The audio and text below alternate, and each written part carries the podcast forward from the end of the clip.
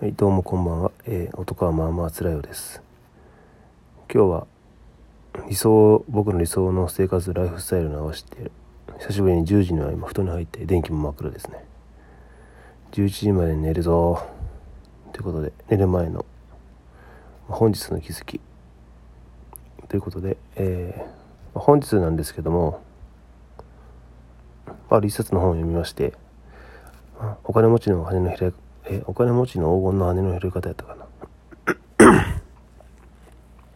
っていう本読んでまあ内容はね結構有名な本なんで内容的にはその日本のなんでしょうね制度税金とか制度をうまく利用すれば賢くねそのグレーゾーンとか違法脱税とかじゃなくても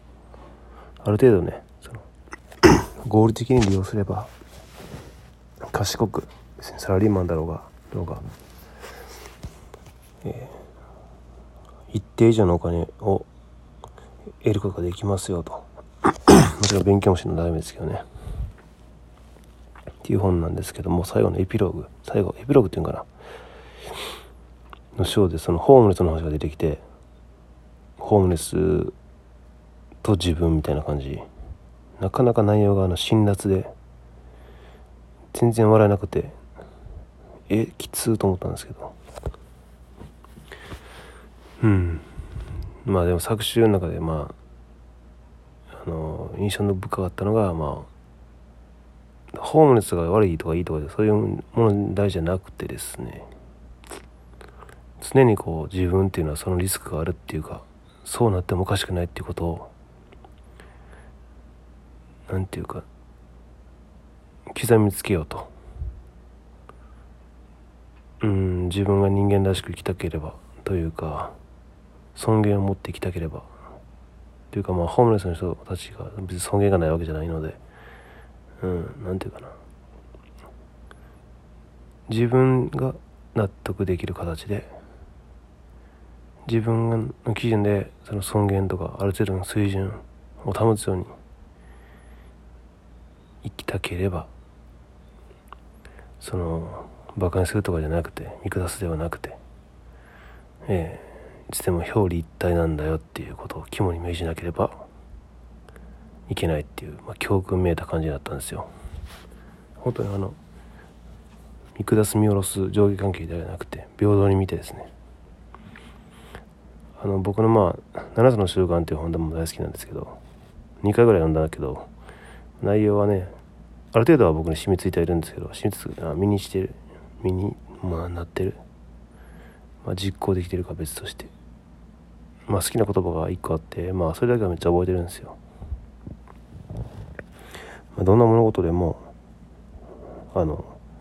いいこと棒を持ち上がるイメージみたいな感じでしたね。棒を持ち上げたら片方にいいことがついていてももう片方には悪いことがある。でも同時についてくるじゃないですか。のイメージでどんなことでもどんな悪いことでも悪ければ悪いほどですかね。逆に言うと。反対側にはすごいいいことがついてきている。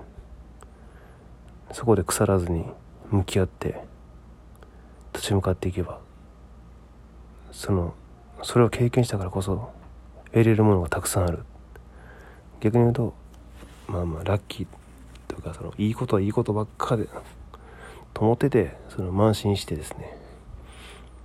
まあ、調子に乗ってその大事なことを見落としてしまうと反対側にはとてつもない悪いことが待っている可能性がある。まあこれまさに僕なんですけどね。だからすごく全てが順調にいっててすごくいい風にいってても、まあ、研鑽を怠ってるわけないしそう。これ調子乗調子に乗ってはいけない。全て自分が成し遂げてるわけじゃない。自分一人の力で。周りの力があってこそいいことも起きるわけで自分一人でいいことなんか絶対起きないですよね。いろんなことがいろんな他人とかいろんな力が重なってたまたまいいことが自分に巡り合ってきているだけでそれを忘れて俺の力やと。まあ当たり前はこんなぐらいっていう風になってしまったらで感謝の気持ちを忘れたらその反対側に待っているものに足を取られますよと。うん、っていうことを考えると別に物事に言い悪いは何もないっていうふうにも考えれますけどね。いいことも悪いこともなくて、まあ、全てはつながってるんだからもっと長い目で見たらめっちゃラッキーなことであってもめっちゃ悪なことであってもでしょうね。自分っていう筋を通していれば別にそんなブレることもないしそれでどん底まで気持ちが落ち込んで自暴自棄になることもなければ調子に乗って大事なことを見失って大事なものを失ってしまうこともないっていうわけですね。根本はやっぱ感謝愛ですね。そこを忘れずにいいことがあれば誰かにも還元してやるぐらいの勢いで還元していくみたいな。悪いことがあっても、まあ、自分の責任なんでそれは清く受け止めてではどうすれば改善できるのか。うん同じことが起きないようにするにはどうすればいいのか。何が間違ってたのか。ってことをねあの真摯に、えー、人のせいにせずにあの環境のせいにせずに自分を悲観せずにただそのままの受け入れる勇気を持っていきたいなと思いますね。えー、うん脱線しすぎても何言いたかったか忘れたけど。だ要は日本で豊かな国なんでそのホームレスとかでも普通なんですよねはっきり言って。普通に食うに困らんっていうか餓死なんかする人なんかいないんですよほとんど。今の世の中。うん。でもでしょうね。働いてる人は大半お半分ぐらいいるみたいですね。家がなくても。その人にとっての重要度が違うだけで家よりも低く高いものがあるっていうだけでお酒とか、まあ、いろいろ賭博、えー、博打とかそんないろんなね。優先順位がその人たちも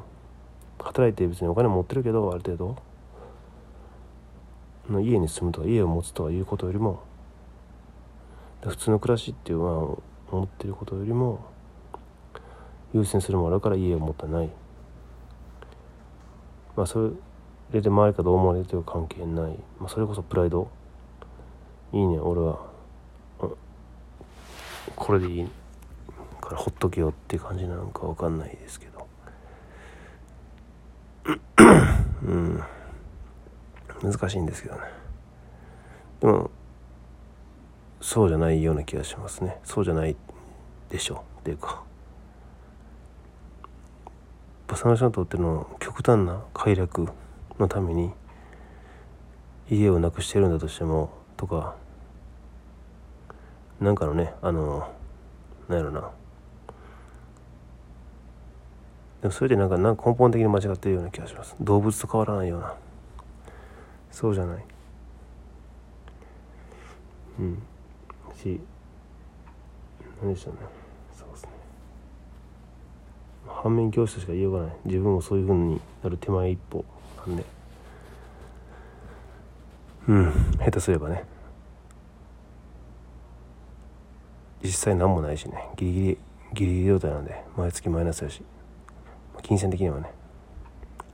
そこで妥協妥協妥協で押していくのだけは避けなければいけない。